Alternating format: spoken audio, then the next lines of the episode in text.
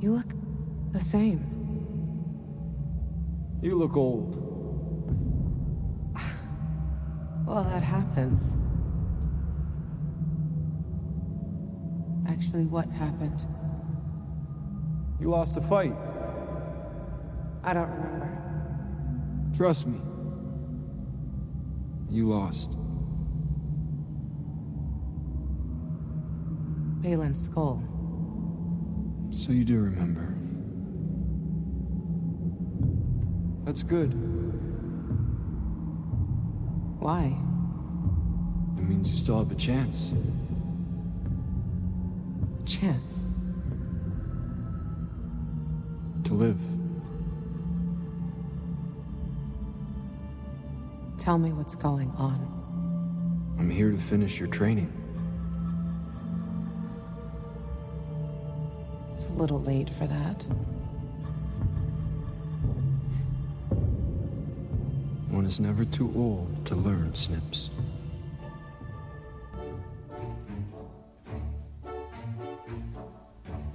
Welcome, everyone from across the universe, to the Wampa's Lair podcast.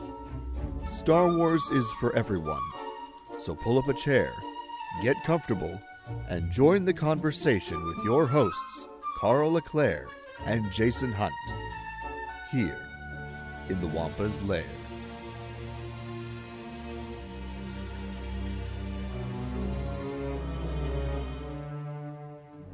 Hello, everyone, and welcome back to another exciting episode of the Wampa's Lair podcast. This is episode number 541, Ahsoka, parts 5 and 6, uh, part of the Thunderquack Podcast Network. I'm, as always, one of your hosts, Jason Hunt, and with me, the chopper to my Jacen Syndulla, we've got Carl Leclerc. Oh, I think you are. You got your wires crossed, bud. I should be Jacen, and you should totally be Chopper. That's that's probably true. uh, I'm gonna be the grumpy one who has to keep watch over you, make sure you don't wander into too much trouble, even though I'm the one that's probably gonna kill somebody. Um, I, although I guess if we are being honest, if there is a grumpy one between the two of us, unfortunately, I have to take that title. oh flip man, a coin and we'll flop these rolls uh, depending on what the coin says. So, yeah, yeah, yeah, yeah, for a sure. whoopee whoopee. We'll flip a whoopee whoopee and see what Whoopee happens. whoopee. Achuba. Oops. Toby Denoy. Oh, me?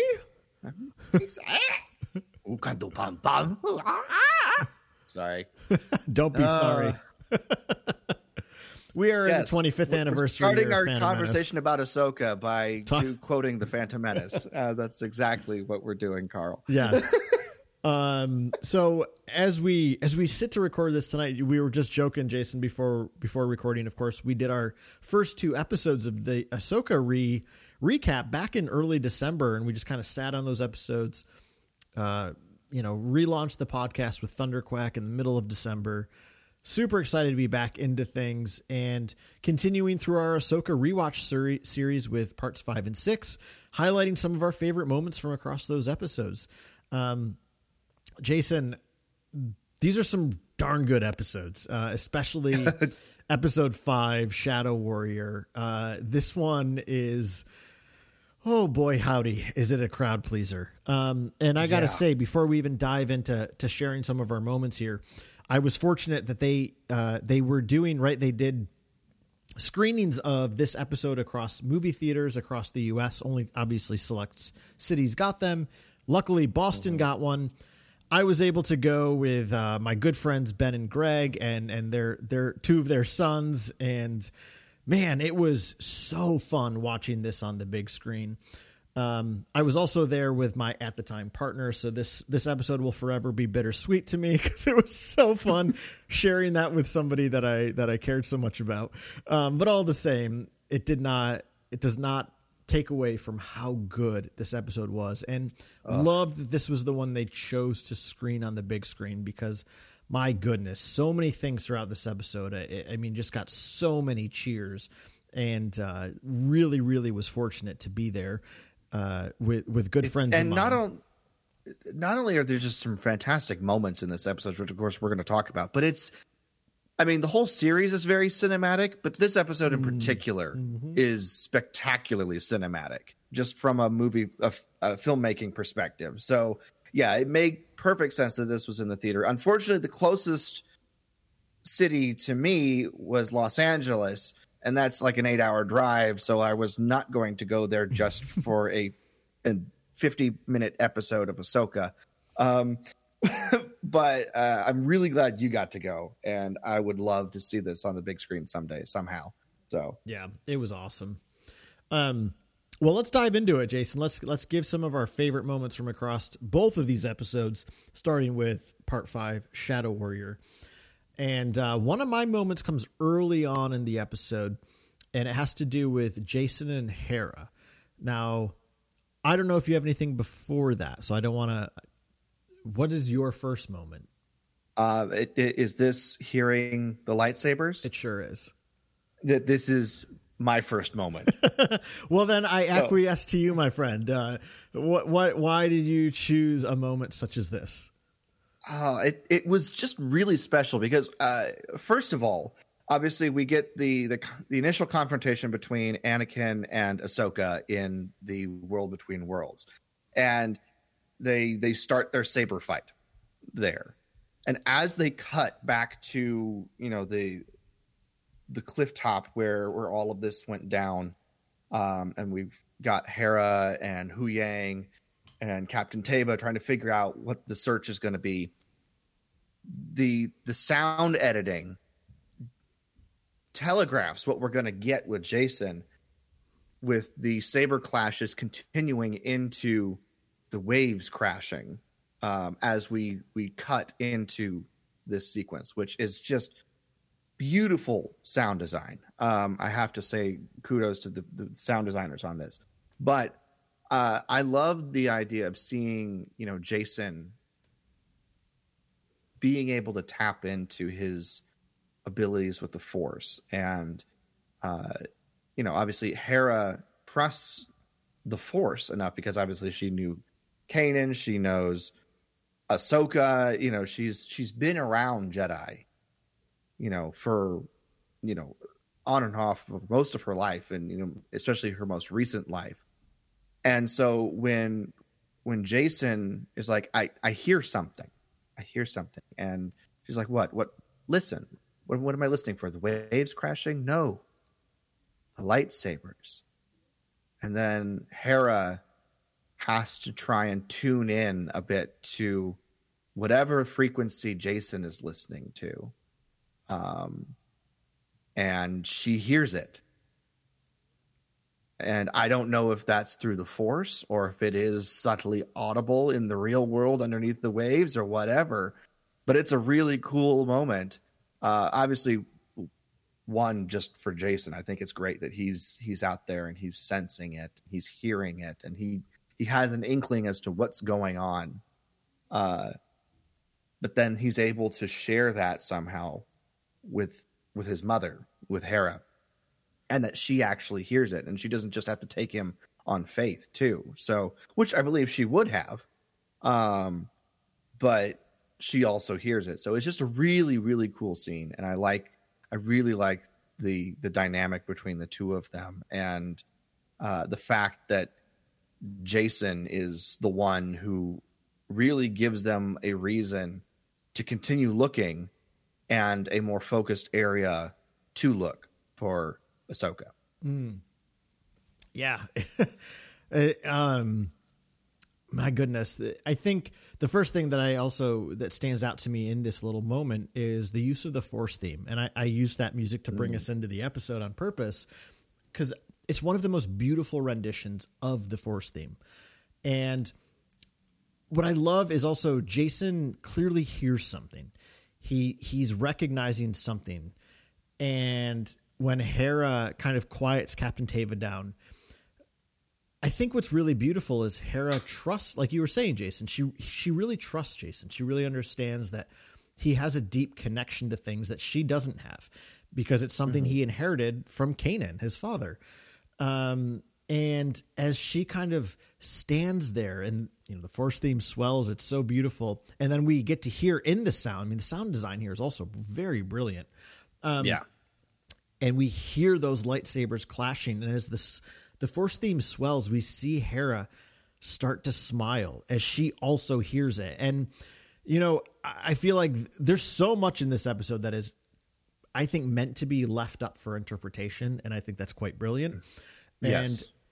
And I don't know that there's a solid answer to this, but to me, Hera does in fact hear them. I've I've heard this conversation kind of batted around since the episode come out came out. Like, did Hera hear it? Did she not hear it?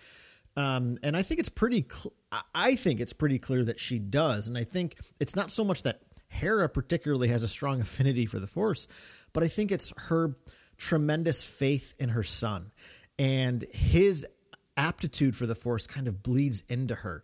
Her ability to connect so deeply with her son, her her her willingness to understand that he's capable of things she's not, allows her to f- hear things through his ears. Right? Like we've often mm-hmm. used the mm-hmm. expression of "I Yeah. can see things through your eyes." Well, this is kind of different. It's a different sense. Jacen hears this so audibly, and Hera's trust and faith in her own son's abilities allows her to also hear it. I think it's really, really beautiful. And then she immediately jumps into action. And I love Captain Teva's like, whoa, whoa, whoa, wait, what's going on? And Huyang says, his father, Kanan Jarrus, was a Jedi. I was like, I I threw my fist up in the theater when I heard Kanan's name on screen because you know, Jason, you and I both love this character. He's one of my favorite Yes. Star Wars characters of all time. So just hearing his name on on live action made me so freaking happy. yeah. And, and I love also the fact that Captain Teva just sort of like goes, oh, okay, yeah, okay. He told All me right. it's it's such it's like this beautiful sick like this this outpouring of faith. Jacen believes in what he hears. He believes in his abilities. Hera trusts him and believes in that, and Captain Teva believes in her. It's like this cycle of faith. It's so beautiful.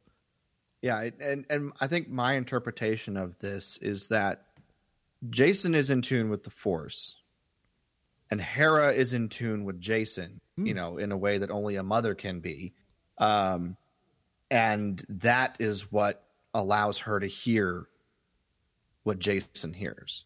That that bond between the two of them, the the the mother child bond that they have, is what uh, allows her to sort of dip into the force and hear what he's hearing. I think that's my interpretation of it, Yeah. at least. So Yeah, yeah, I like it.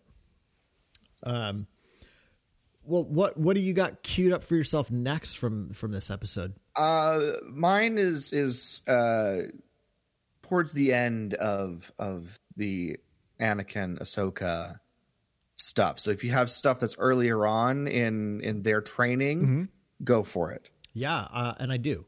So it's it's the initial Clone Wars flashback. Uh, you know, So good. this is the Clone Wars. Yeah, no kidding. Man, I, Ugh, I love Hayden so much. I mean, seeing him back in the Obi-Wan series was incredible as it was. And and I think mm-hmm. Hayden Christensen as an actor has shown some tremendous growth between his appearances here and in the prequels. Now granted he's doing less, but I think I don't know if it's a combination of just the fact that he's matured as an actor and also maybe the directors are just better. I mean, we all know, we all love George, but we also know that George is not a character director. He's not an actor's director. Um, No. and I think somebody like The, Deborah the Chow, story comes first, Right. Not not the action on screen. Yeah. So I, I I'm confident that Deborah Chow was able to get something just extra special from Anakin in Clone Wars, and I think Dave Filoni got the same thing uh, in this particular episode. And in this in this particular scene, this this initial flashback, and also shout out to Ariana Greenblatt for playing the young Ahsoka. I think Yeah. I, I found her translation of Ahsoka so perfect. Uh, I mean, I like I like I've shared in a couple of these previous episodes, Jason's. It took me a while to come around to Rosario as Ahsoka, and you know now that the whole season's complete, I can see where that was coming from. But Ariana was just so perfect. I I bought it from the the first second she she showed up. I'm like, wow, this this young woman is definitely the young Ahsoka that I met in the Clone Wars. Um, And, and she has a way to not only to to connect the Clone Wars to Rosario. I think she's a nice provides a bit of a nice conduit there. So, Yeah, yeah, and you know, obviously after the writer's strike was resolved and and the actors were finally able to start sharing all their things from behind the scenes, I- I thought it was really lovely the the little bit of a bond that Rosario and Ariana shared on set, and Rosario was there cheering her on during the during those things, and Ariana was also deeply studying what Rosario was doing. I just I think it was really beautiful that these these two these two women were able to to collaborate in such a beautiful way like that. Um, but her, she was just so convincing to me, and I think so much of this initial scene is about her trying to make sense of the Clone War. Right? It's yeah, this is what she was trained for. She was trained to be a warrior, and she really struggles with that still. And uh, one of my, I mean, one of my favorite clips in this entire series is when she says to Anakin, you know, our mistakes cost lives. Doesn't that bother you? And he says, of course it does. The way Hayden says that is, oh my God, I don't know what it is about it, Jason, but it always like brings a tear to my eye. He just, this is the Anakin Skywalker that I love. He is the one who cares deeply about these clone troopers. He cares deeply about this thing he's in, but he also really believes in this fight. Um, and obviously, this is right. uh, All of this stuff, all of this Clone Wars stuff, like we were like we were saying here a minute ago. So much of this episode, I think, is meant to be open for interpretation. This is this is the Dagobah cave scene, but extended, right? You know, Right. what, what does Luke face in the Dagobah cave, right? There's, I mean, there's all sorts of answers. This is even more profoundly true in that case. Um, I think what Ahsoka is working out here is the legacy that she has taken on from the Clone Wars and what it means for her to be trained as a Jedi, as a warrior. Um, And and what stands out to me here is that Anakin's actually really proud of the training he gave to Ahsoka. He's very proud of the fact that he he trained her to survive a war. And the line he says in this scene too is is we must adjust to the times. You know, he really believed in what he was doing. You know, we know now with hindsight that the Clone Wars was obviously just the machination of Palpatine to create the Empire. But in the mm-hmm. in, but in the immediacy of it, Anakin really believed in this, and he really believed in what he was training Anakin to do, or excuse me, in what he was training Ahsoka to do. And and I think that's what comes across here is that Anakin is really pushing her to see that what it means to be a Jedi is kind of fluid, right? What it means to be a Jedi is dependent upon the times you find yourself in. And what he's trying to teach Ahsoka here in this early lesson is I get that like she's exhausted. What if I don't want to fight anymore? Then you'll die. You know, it's it's it's not that the Clone Wars are still going on, but it's this sensibility that you know there's a part of Ahsoka that just kind of wants to step away, that wants to retreat from everything. And Anakin is saying, "I taught you how to fight. I taught you how to be victorious. Lean into that." tell you how to survive. Exactly, um, and I think that's what's so so important about this this initial lesson he's trying to give to her is that you know the desire to give up is is not what he taught her. Um, So yeah, you know, Yeah. and and and you know they they joke around about you know how teaching isn't always what it's cracked up to be, and it's clearly a pointing forward to the fact that she now does have a Padawan, and it's it's frustrating and it's hard. Um, right.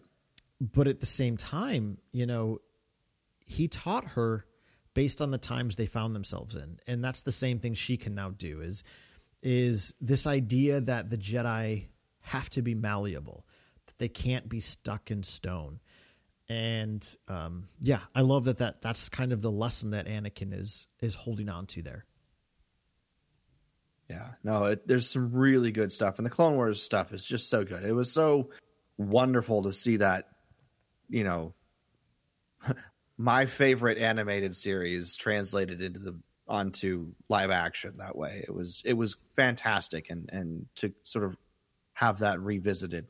Um, one of the other lessons that is taught, though, um, is exemplified in two moments, two specific moments, and this is this is the other thing that Ahsoka has is struggling with, you know, with this legacy. This legacy, of course, you know, that she was taught to be a warrior instead of to be a Jedi, you know, and, and how she's trying to reconcile that.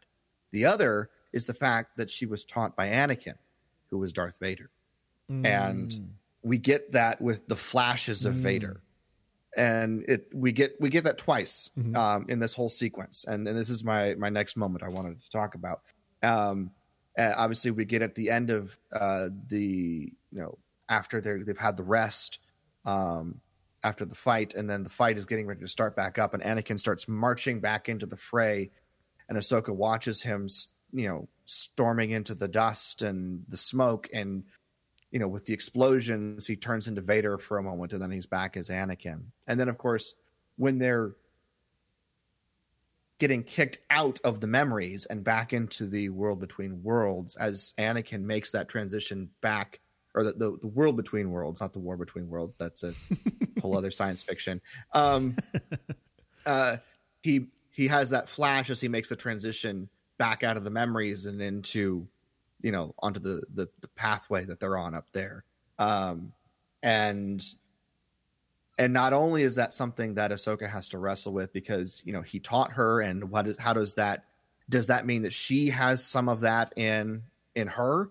but also it's something you know terrifying and something heartbreaking and a betrayal that she still has to reconcile because she cared very deeply about Anakin.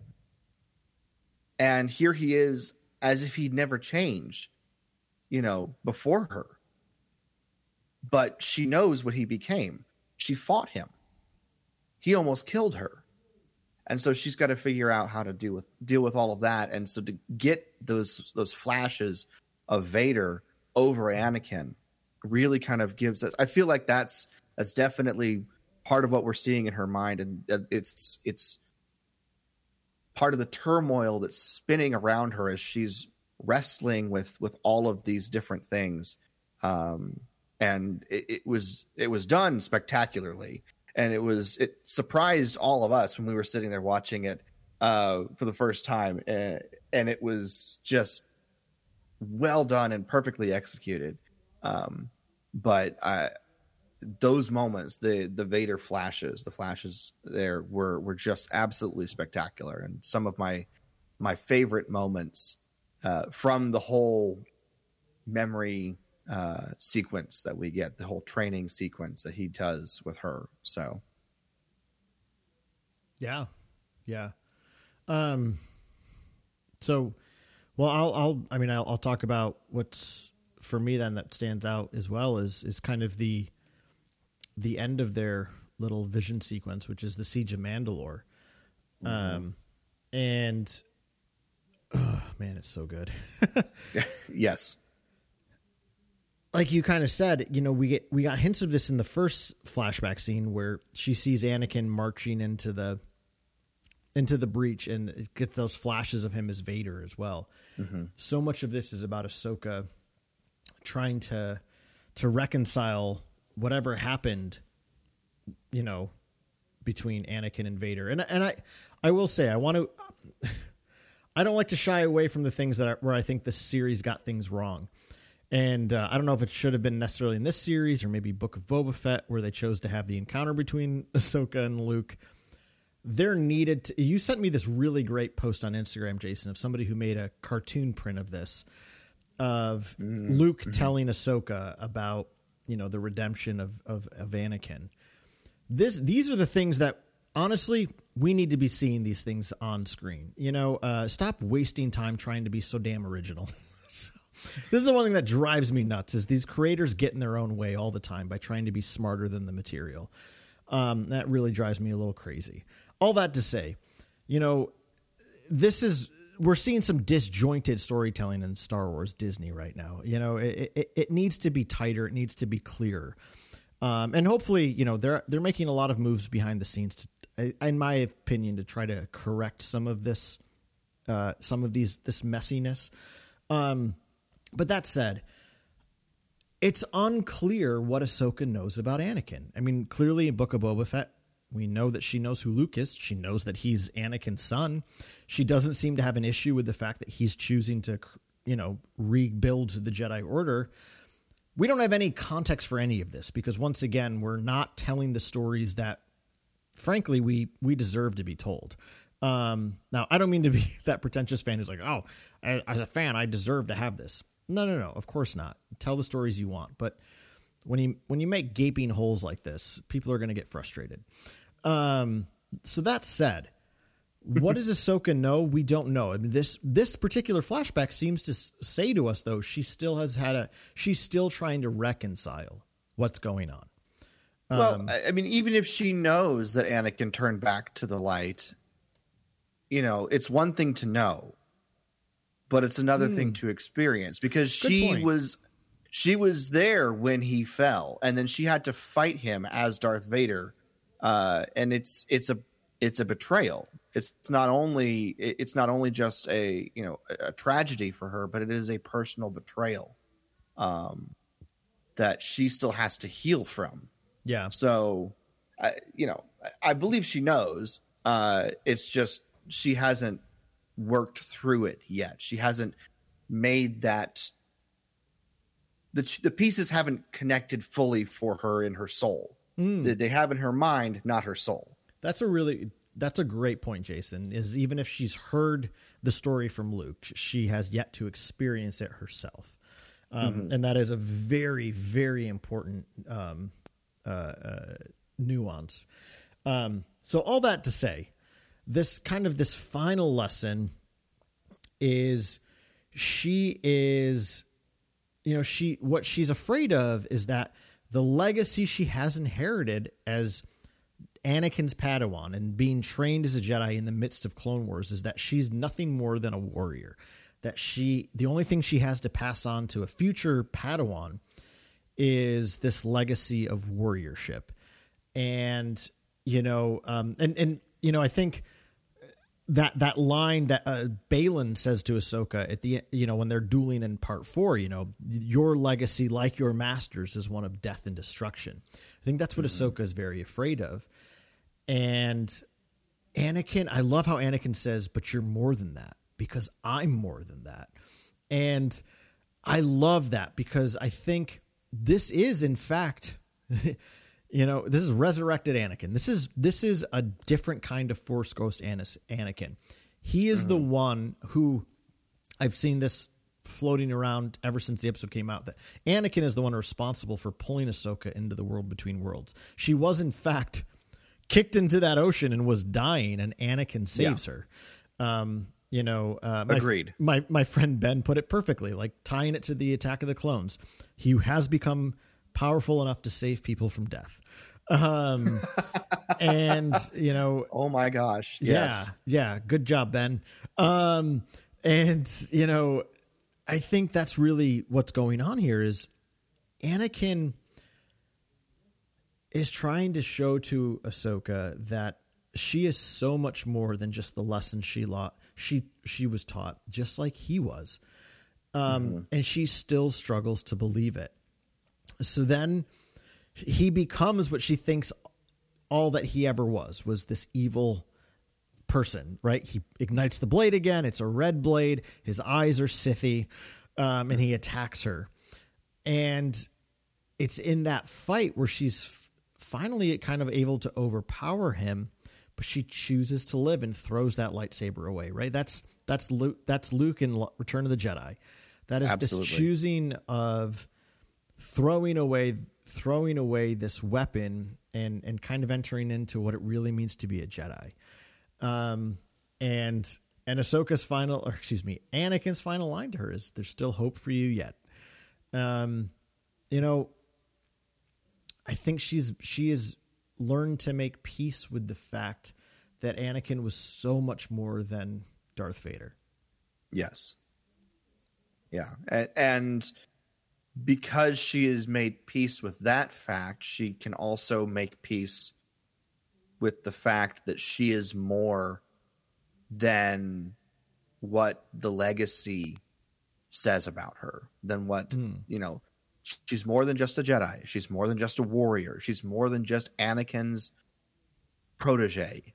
You know, she's she's more than all of this. But it's up to her to make the decision to be that. and and one of the things when they come out of the vision back into the world between worlds as he tells her as they're as they're dueling he says you lack conviction and at the end she she's found that conviction i Mhm. think and that's part of what you know enables him to just let her go and say there's hope for you yet and releases her back into the watery depths of the ocean there so Yeah. Um, you know, I'm gonna I'm gonna cheat here just a tiny bit and just interject across all of these that I do want to note just how fun it was to watch them duel. Uh, yes 100% Um, absolutely I, mean, I, it, I yeah. I'm so glad you said that Yeah, yeah, yeah. yeah. I, I don't want to pull this out as like a separate moment, but just I'd be remiss to not recognize that the the choreography of their duel is incredible. Uh, it, it has such strong prequel vibes, and uh, you know, worth noting that Anakin, of course, does his famous little spin move. You know, kind of the behind the back Yep. spin move. He uh, he does it the first time in the droid factory on Geonosis and Attack of the Clones. Does it obviously during his duel with Obi Wan and Revenge of the Sith. We get it again here. uh, I think he also does it in the uh, when he's doing the practice duel with Obi Wan in the uh, Kenobi series. i think Um, so Yeah, uh, but also just it was one of the big moves it was one of the big moves they showed off when they were talking about how they did motion capture for the video game too oh right, Uh, the Yeah, revenge yeah, of the sith video game That's right. so Yeah. um, but also I think it's I, I want to note that just the way Anakin fights, it shows he has tremendous power. Like there's so many times where he strikes and just pushes Ahsoka back with like one blow. You know, there's eh, man, Anakin is just so powerful in the world between Yeah. worlds. Um, and I think this is a duel. He's not he's not really fighting to kill her, but no uh, he's really forcing her to to contend with the things she doesn't want to contend with. absolutely and you know just to to piggyback off of what you're saying um to hit the other side i love the choreography and they've they've done this very well with all of ahsoka's appearances in live action but the choreography um that they give her is very much uh, in line with with a lot of the stuff that we see in the Clone Wars animated series or in Rebels and things like that. It's it's true to form. Um, obviously, you can't get some of the more extreme things uh, that they do in animation in live action, but they get you about as close as you can get in some of these cases. Um, and uh, what, what's her name? Ariana Green Greenblatt. Yeah, was that her name? Yep. Yeah. Uh, also, spectacular uh, fight choreography. Um, you know, when when she was fighting the Mandalorians uh, on the Oh, siege yeah. of Mandalore stuff, and and her the first part of that duel uh, with Anakin. So, uh, seamless choreography between her and Rosario Dawson for Ahsoka. Uh, spectacular. Yeah. I loved that um, behind the scenes clip Ariana shared on her social media that obviously blew up everywhere of her doing, you know, practicing the duel with Hayden. Um, and it was, gosh, it was so incredible. Yeah, such such good stuff. Uh, so if you haven't seen that, go check it out Yeah. for sure. Uh, But I- um, what's the next thing you have? Yeah, you I- got two more for this episode, no, right? No, I just have one left. Oh, okay. Um, it, w- would it be uh, communicating with the Purrgil? It sure would be. Because that's my that's my last moment here too. Yeah, Like, yeah, yeah. it's it's funny um walking away from this episode when we watched it the first time um we we ended up you know we, we had all this this training stuff for the the world between worlds with Anakin and Ahsoka back together going through the clone wars. We're riding high. I expected the episode to end with Ahsoka staring up at the Purrgil Mm. and then to come back and then we would we would launch off into you know the stars the following episode like the way that the music was rising and the the far you know the the extended shot and everything i was like and credits. You know i was like this is what i was expecting. No. Um but uh, it was at that point i was like there's nothing can there's nothing in this episode that can be better than what we've already gotten. And then we got the Purrgil and I don't know what it is about this this this scene, this whole sequence but there is just a magic and a wonder um, as she's standing out there on the wing of her ship, communicating with this humongous Purrgil uh, through the Force, and the you know all of it combined the the you know on the edge of her seat excitement and uh, anticipation from Hera watching it uh, to Captain Teva trying to distract the New Republic fleet above the planet to, you know, kill time.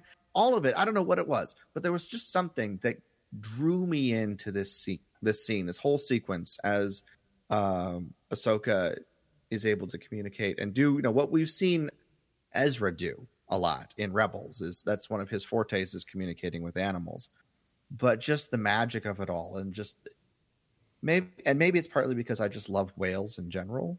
Um, so, but just the the wonder and the the magic of of all of this as they communicate what they want and they just go take the risk.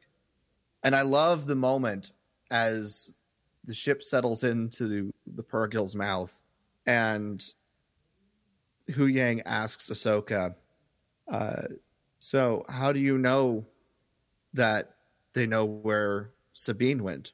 Oh, I don't know. I have no idea. What? None whatsoever. And she's grinning from ear to ear as she says it. Like this is exciting. Like she's found her her sense of of of joy again. Like she's you can see she is at peace after everything that she's went through. Obviously there's still more to do, but found some semblance of peace and some healing and you can see it just exuding out of her as she's thrilled about this wondrous moment that she's getting to to walk in and uh, travel to another galaxy in a Purrgil you know mm-hmm.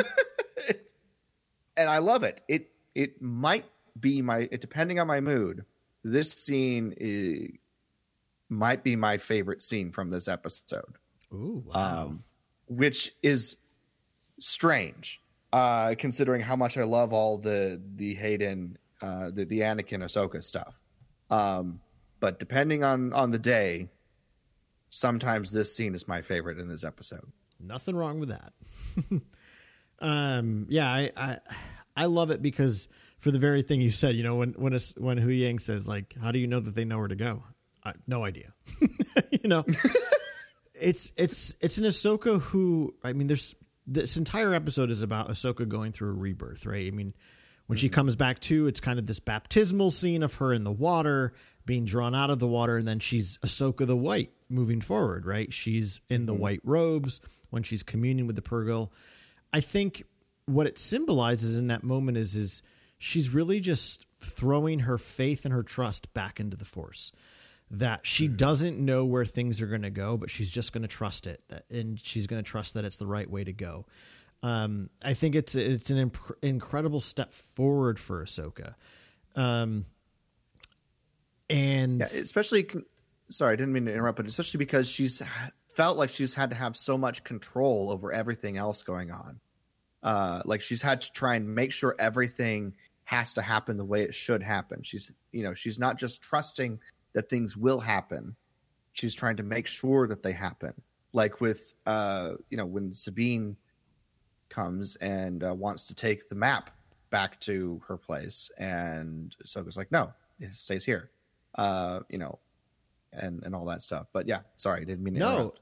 I actually appreciate that little that that that side point, Jason, because it is true. I mean, so much of this beforehand is her being try is her been trying to control the outcome of everything, and now mm-hmm. here it is, her just kind of throwing herself into the wind. This is the, I'm one with the force. The force is with me. Walking to a master yes. switch. If you are Chirrut Îmwe, um, you know this is yes. this is Ahsoka throwing her faith out there, just believing that. I mean, whatever she communes with them, right? She she's obviously mm-hmm. imparted to this this Purrgil that she's looking for someone, and the Purrgil seems to probably communicate back. I'll take you right? Like I, I'm sure it's not all as clear and and and concise as that, but Ahsoka has obviously communed with this with this great creature a sense of longing to find something and it kind of responds i'll take you right and she just Mm-hmm. trusts it i mean it's it's her trusting the living force uh, this is very qui-gon Yeah. of her um Yes. and uh you know and that's what she does is, Qui Gon would one hundred percent do this. 100%, 100% do this. absolutely um and and that's what she does is you know i mean and then it's this very mythical and biblical analogy of her being you know swallowed by the whale um Yes. going into the unknown and trusting that she'll she'll land where she's supposed to and i love the way the music builds this is the music that plays during this scene it's this it's the music that we first heard when Sabine was standing on her balcony and she's charted the the, the path to Peridea. I'm calling this the journey theme. I don't know if it has a more specific theme or not, but it's this it's this sense of moving forward. Um, and it's it's a it's a very beautiful piece that's full of of kind of wonder and awe. And that's what we get as the Purrgil are kind of flying through the rebel fleet. You see the faces. You know, Filoni is brilliant in showing us the faces of so many of the characters. You know, first the first one we get it from, of course, is the child, Jacen. He's like, you know, he's like, he's she's gonna talk to that. Wow. Like he's so filled with wonder. And then as the Purrgil are flying off into this into space, you get the faces of all the X-wing pilots kind of just lighting up and smiling. And Teva's the last one. He's just grinning from ear to ear. There's this sense of wonder that something like something majestic is happening, something wonderful is about to take place. And as the music builds, Hera, you know, it's it's a very Empire Strikes Back ending in the sense of Ahsoka saying, you know, I'm going to find them. I promise. Mm-hmm. And Hera's response is, "May the Force be with you." And it's just this beautiful kind of closing moment in the the episode of Ahsoka has found her faith again, and that faith has a ripple effect, and I love it. Oh, it's so beautiful, you know. Yeah, and I love that. I love that because it is it is such a, a wondrous, mag, you know, magical kind of thing that's happening, and it's something that nobody expects. And you know, even when Teva explains the plan for real, he's like, "You're not going to believe me," um, uh, you know. Uh, but it, it is great because you know Ahsoka is taken up in it. She's grinning from ear to ear. Jacen is just in awe. Uh, you know, Hera is is busting with pride and hope uh, at what Ahsoka is doing and what this could mean for Sabine and, and Ezra. Uh, Teva and the X-wing pilots are just like, this is a once in a lifetime thing. I'll never see this again. The you know New Republic fleet commanders are just like, what on earth is this? This is uh, a bit scary, but also amazing. Uh, as the the whales just come over the bridge and everything like that. It it everyone involved is just struck by it, and it's wonderful. And and like you said, the music, the music carries this scene so well, and it it, it sort of takes us it, it's it it starts out low and it buoys us up higher and higher and higher and higher into the heavens until we're finally flying through them uh, on our way to another galaxy. So uh, it's just so spectacular. Um, and and i think you know all of that included is part of why this scene is probably my favorite scene of this episode which is I know it, that's hard to say because there's so much good stuff in this episode, uh, this top tier episode of Ahsoka. But I think this is my favorite scene in the episode. That's valid. um, well, let's move into uh, part six, far, far away.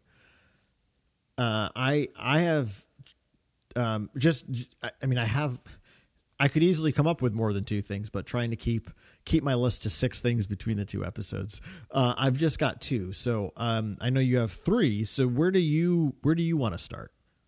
Um, I'm going to start uh, right away in this episode. And, had a feeling uh, yeah, yeah. So the it's the first thing uh, we have the conversation between Ahsoka and Huyang, um, but uh, one of the the main things I love about this episode, and you're going to see it in two of my moments, is the fact that its stories coming to life, and um, this whole experience is causing Ahsoka to remember, you know, stories that Huyang used to teach them. You know, the origins of the galaxies, part one, two, and three. One being the best. Um, and they they have this conversation about Sabine, but that's not what I love about this scene. It's a good conversation, uh, but what I love about the scene is that they finally come back to the end of it, and Ahsoka's like, you know what? Tell me one of those stories after all, and we get the immortal words from Huyang a long time ago in a galaxy far, far away. And I, you could not wipe the grin off my face uh, if you tried. Um, after when I saw that for the first time, there, there was something incredibly special to me about having those those words said in in the story itself. Um, I don't know what it what it is. Uh, it's it's probably something you know that Star Wars is a modern myth, and the fact that this modern myth is telling a myth in and of itself, and it it has this slightly meta moment uh, where where it is able to to take the moment to say the words a long time ago in a galaxy far far away, um, and have it it mean something specific to the story, but also be a wonderful moment for all of us who have spent so much time in this galaxy far far away so much time and energy and and emotional uh input to to this story um it was uh it was just really special and something i absolutely loved uh having there so um yeah a long time ago in a galaxy far far away was really special for me for some reason I think there's something really just yeah. I mean, it, it's it's this magical storytelling point, um, and even just the the colors that we get at the opening of the scene. Uh, yeah. There's just very kind of rainbow neon colors as they're traveling through interspe- interstellar hyperspace. Yes, um, I think I think what to me is so heart heartwarming about this this scene, even though we don't hear Huyang's story, is you know, picking up from where we just left off, this is Ahsoka kind of throwing herself into the unknown, unsure of where she's going. So she's just asking for a comfort story along the way. Mm-hmm. That's how I kind of interpret it.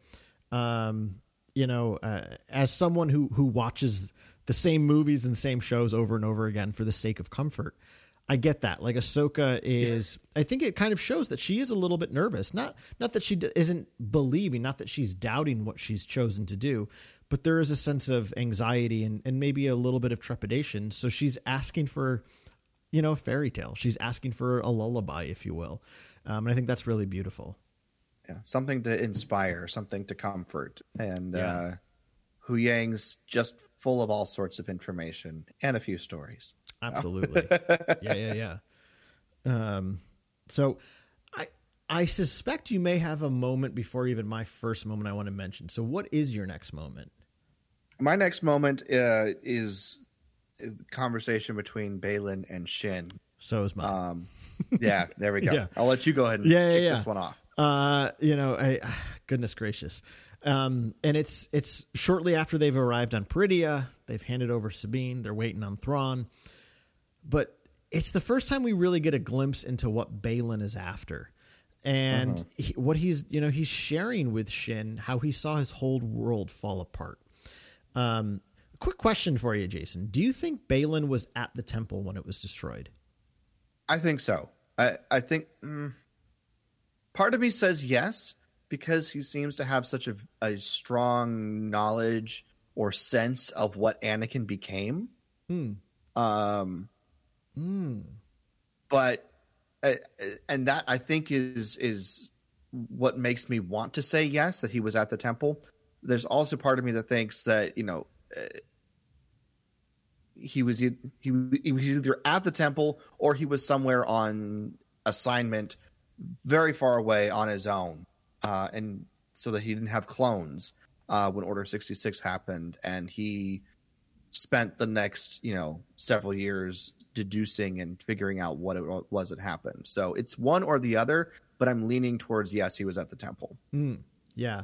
Yeah, I mean, I, I, like that line of his. You know, I mean, he just says, you know, I watched every, I watched the temple burn, that that that doesn't necessarily have to mean he literally watched it, but um, I think the point that you made, Jason, that is starting to sway me in a particular way, though, is the fact that he tells Ahsoka in that in the fourth episode that he knew what Anakin became. You know, Right. it's pretty clear from canon that it was always kept quiet that Darth Vader was Anakin Skywalker. Nobody knew that at large. The only people that knew that was Obi Wan, Bail, Yoda. That's pretty much it. Um, so the fact that Baylan knows that could very well imply that he somehow survived the temple. Hey, maybe he hooked up with Keller and Beck. Who knows? We would love that. um, but yeah, I, I, I think what what Baylan is revealing to Shin in this moment, though, is finally what's kind of driving him, and he's he senses something here on Peridea that will help break the cycle. Uh, this is very Last Jedi Luke in a lot of ways, right? Luke goes to Ahch-To and and steps away from everything with the hopes that that will stop this cycle of Jedi and Sith and their incessant wars. Um, Baylan senses, you know, oh, gee, the fall of the Jedi, the rise of the Empire. It's all this cycle that is continuing to perpetuate itself. I'm here to find the beginning to stop that madness. And, you know, Shin gets very excited. She's like, "Well, isn't this our window in, right? With Thrawn's return and allying with him, we'll finally be able to have our power." Uh, My God, it is such. Just quick side note again. What a what a sad, sad thing to have lost Ray Stevenson, and not just because he's great in Star Wars. Yeah. I mean, um, but my God, is he great in Star Wars? Um, Yes. the way he just acts, the the chemistry between him and Ivanna Sakhno, or however you say her last name, um, is just incredible. And the way he just kind of shakes his head when she says, "You know, this is our chance for power." That sort of power is fleeting. What I seek is something more, and it's so freaking good. He's here to try to undo. I mean, again, this is why he thinks he's the hero. It's the same things he was telling Ahsoka in episode four. You know, I'm I'm here to fix the things that your master failed to do, um, and that the Jedi Order failed to do. He's really hoping to reshape the galaxy and break it out of this cycle. Um, it really makes Baylan a noble character. He's hoping to do what the chosen one was supposed to do is bring balance. He's, you know, it, uh, probably doing it, you know, a bit the wrong way, or he its things are are a little twisted. Um, but his mind is the chosen one failed, but the job still needs to be done. So I and I'm the only one who sees that, so I need to do it. Right. Yeah. So. Um, yeah. So I mean, I just I love this because it's it's finally in a, a window into what Baylan's after, and and Shin is after something too. She's after some sense of power, um, but, but Baylan wants her to be with him and and and become something more than just that. Um, so yeah, that I love that little moment between the two of them. Yeah, absolutely. And and there's some really great stuff in all of that, but the the other aspect to this scene that makes me really really enjoy it and makes makes it one of my favorite scenes in this episode uh is the fact that you know, he says we are in a land of dreams and madness, things that, you know, these are all stories, these are fairy tales that we're walking in. And if if we are in a land of fairy tales, then there is a tale that he's not telling us yet. That he now has tangible hope is out there. And that tale is what he's ultimately seeking. You know, he's been on this quest with probably no real sense of whether or not it's actually achievable, if it, if it even exists the way he thinks it does. And now he's here and he's walking in a fairy tale. And uh, he, he basically, you know, says that, you know, what is it? Uh, Shin asks if, if the beginning that he's looking for is here on Peridea. And he ends the, the, this, the conversation by saying, you know, if the stories are true, and he says that with a smile because they are in this land of of dreams and madness this land where stories are actually you know where fairy tales are, are real so um and, and that's part of why i really like this episode is that it, it deals a lot with with stories. And you know obviously i'm huge into stories you know that that's it's a, an important thing i think that um you know we as as human beings do is we tell stories. And uh having this episode really kind of be about these stories and belief in in the fantastic stories uh, to some extent, and finding out that stories that we thought were legends are actually real, and you know, it's all just a really really fun aspect of this episode to me, and and we're getting it from you know our heroes, Ahsoka, Huyang, you know the others, and also the the antagonists. I'm not going to call them villains because um, they don't quite fit that, but they are our antagonists, you know, Baylan and Shin. Um, our villains are Thrawn and the Night Sisters, um, all of them. So, but yeah, the uh, that whole stories aspect and the fact that it's traveling through so many of, of the characters here in this episode is something I really love about uh, about Far Far Away Part mm. Six. So, yeah. Um, well, what's your what's your final moment from this episode you wanted to talk about? Uh, it's it's a one of the most lighthearted moments that I think we probably talked about in the entire series, and and that's um, meeting the Noti. That's mine so, too. I, I, figured you would want to talk about this. We we both after this episode came out, we were both texting back and forth about the Noti. Yeah, um, our little hermit crab. They're spa- yeah, they're, they're, space hermit crabs. I love it. I I had several hermit crabs as a kid growing up. oh, that's awesome! That's so awesome. Um, uh, I love these guys. They're just so adorable.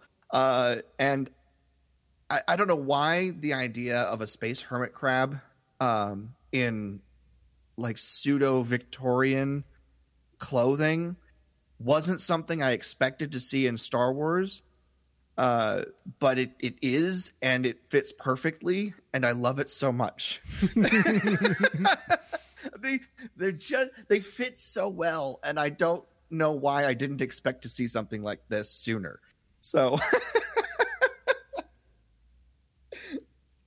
but yeah, go ahead, go go for it. Uh no, I I think what what I appreciate so much about the the Noti is you know this is this is like kind of classic George Lucas Star Wars, you know, giving us a really adorable indigenous uh, uh, community that um you know things have gotten very heavy in this series so to get something kind of lighthearted and fun and really cute i mean there's such a cutesy factor to star wars you know dating back to mm-hmm. the ewoks uh, yeah. you know of course we got it with the uh, we got it the most recently with the Porg, um, obviously Grogu. I mean, there's there's lots of cute stuff in Star Wars, and the Noti continue that tradition. But what I love is it's kind of a neat counterpoint. You know, Ahsoka has kind of trusted herself to the Purrgil to helping her find her way forward, and now you have Sabine, who's a bit of a headstrong character, trusting these kind of this this adorable little hermit crab to help her find who she's looking for, to help complete mm. her journey. Um, and and I am going to group this with her, of course. Then ending the episode by finding Ezra, but the Noti are just you know when we kind of come into their community, it's very clear. You know, Ezra's going to point out that you know they don't stay in any one place for too long. They're they're very much a you know uh, um, a nomadic, nomadic, people. Thank you. Uh, you know, so I love when Star Wars does this. I love when Star Wars introduces us to a culture and just gives us a little bit about them. Um, this is something that is completely lacking in the entire sequel trilogy, except for maybe a tiny bit in Rise of Skywalker with the uh, Aki-Aki. Um, yeah, you know that's I love that sequence so much. Yeah, the, it's it's the a gl- the ancestors. A glaring absence of the sequel trilogy is the lack of any sort of indigenous culture, um, and uh, so I love that you know just the Noti give us a little bit of that. Um, so yeah, I mean they're just they're cute, they're fun and it's again it's it's a similar story beat to how the fifth episode ended for Ahsoka. She's trusting herself to something beyond herself. Sabine is going to trust this little, you know, I mean, she obviously has a far clearer sense that they know what they're talking about because you know the Noti gets all excited when it sees her pauldron with the the alliance symbol. He's wearing a little you know uh, phoenix rebel star on his chest, um, and he takes her the rest of the way. And Mm-hmm. I love that. I love the moment of her and Ezra finding like her finding Ezra and the way they embrace mm-hmm. it. This is. I mean, this is that human experience of you're looking for something, you're longing for something so deeply, and then you find it. And there's just such a sense of relief and joy.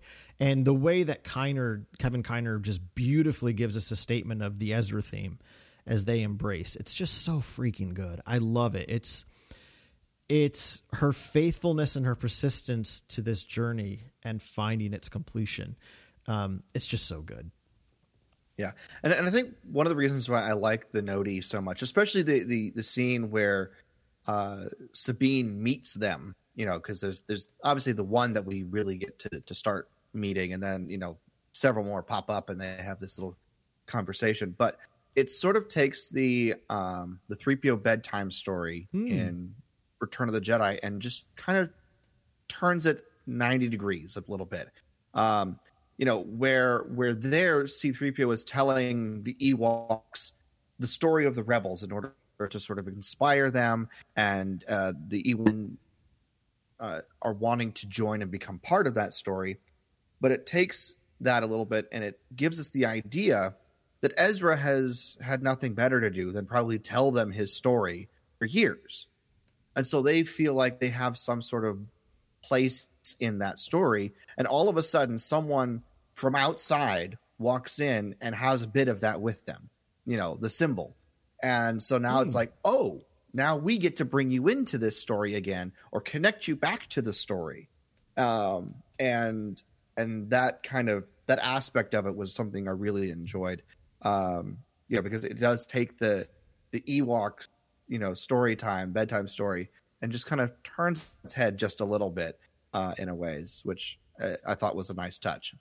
I love that. Yeah. Oh, always, always game for a, a connection to the Ewok bedtime story. I mean, good. obviously, it's one of the it's the best bedtime story ever. so I, I do want to say, you know, while while it didn't end up in my favorite scenes, I, I did love just the introduction of Thrawn, and I felt like Yeah. he was captured perfectly uh, between you know his appearance in Rebels and his appearance here. So Yeah. I, just absolutely flawless. I uh, yeah, I th- I honestly thought that would be a point you made, which is why I, I felt comfortable leaving it out. Um, but yeah, yeah, like like to hit on it quick. Yes, I mean the the music that we get, the the troops, sh- you know, chanting his name, Thrawn, as he's marching in the midst of them, and I think that's just so poignant that these are. Uh, these are his these are his fanatic followers, right? You know, this Yes. is even thinking of you know if you want to compare this to the scene of the emperor's arrival in the death star you know in return of the jedi this is this is a garrison of troops loyal to him but loyal out of fear whereas it seems like with Thrawn there is a sense of allegiance they really believe in Thrawn you know the emperor the emperor has allegiance because everyone's afraid of him but these troops are are, are aligned to Thrawn because they believe in him uh, that's that's a far scarier allegiance in my opinion He is he has kept them alive all these years, and so they are devoted to him. Yeah. because of it. yeah and which which which gives us a, a glimpse into what an empire under Thrawn, how terrifying that could be should he return. right Um, So yeah yeah, which it's it's so good. It's really really good. Yeah, and and and seeing the Chimaera with it with its incredible uh, artwork, but uh, you know the ship's also all banged up. Um, you know, Yeah. As someone who really loved the uh, the Ascendancy trilogy by Timothy Zahn, which is kind of Thrawn's backstory, um, and learning where that symbol comes from, it's I mean obviously we saw it in Rebels, but seeing it again in live action is just so freaking good. It's so cool. Yeah. Oh my gosh. And it I don't know why it took me this long, but it took me until the moment they start flying the hyperspace ring down into the atmosphere to realize that that was for the Chimaera. Oh yeah, Like Yeah. It took I, for whatever reason I I didn't catch on. I, I don't know if anybody else caught on earlier than that, but the giant hyperspace ring they built was for the Star Destroyer, um, and it took me until they were flying it down into the atmosphere the first time in this episode because I think that happens in this episode. I I'm Yeah. not mixing that I up. think I think you're right. Um, but it took me until that moment before I was like, oh, that's how they're getting him back. that makes sense. yeah. So, Yeah. But we're going to have more to talk about that next episode Yeah. as uh, we get into the final two episodes of Ahsoka season one, which it is confirmed season two is in the works, which we already kind of figured, but it's nice to have the confirmation that they're already planning it out and getting the story ready to go for all, all that. for sure. Um, you know, so Yeah. Yeah. So yeah, like Jason said, you know, next week we'll we'll kind of wrap up our our kind of favorite moments of Ahsoka series, uh, looking at the last two episodes. But as always, you know, we invite you if you know there are particular moments or scenes in parts five or six that stood out to you that we per- may have particularly missed. Um, we'd love to hear what some of your favorites are. Absolutely. And if people want to weigh in and give us those moments uh, or comment on any of ours, uh, where can people get in touch with us, Carl? Yeah, well, our, our mainstay these days is over on Instagram. You can follow us at The Wampus Lair. We're also on Twitter at Wampus Lair, or you can always shoot us an email at wampuslairpodcast at gmail.com. Excellent. Anything else before we close out this episode? What was once just a frightening dream is now a frightening reality. Thank you very much for that ominous note, Thrawn, and we will see you all uh, next time as we wrap up this episode of the Wampus Lair podcast. It's been episode number 541, Ahsoka, parts 5 and 6. For Carl, I'm Jason, and we'll see you next time here in the Wampus Lair.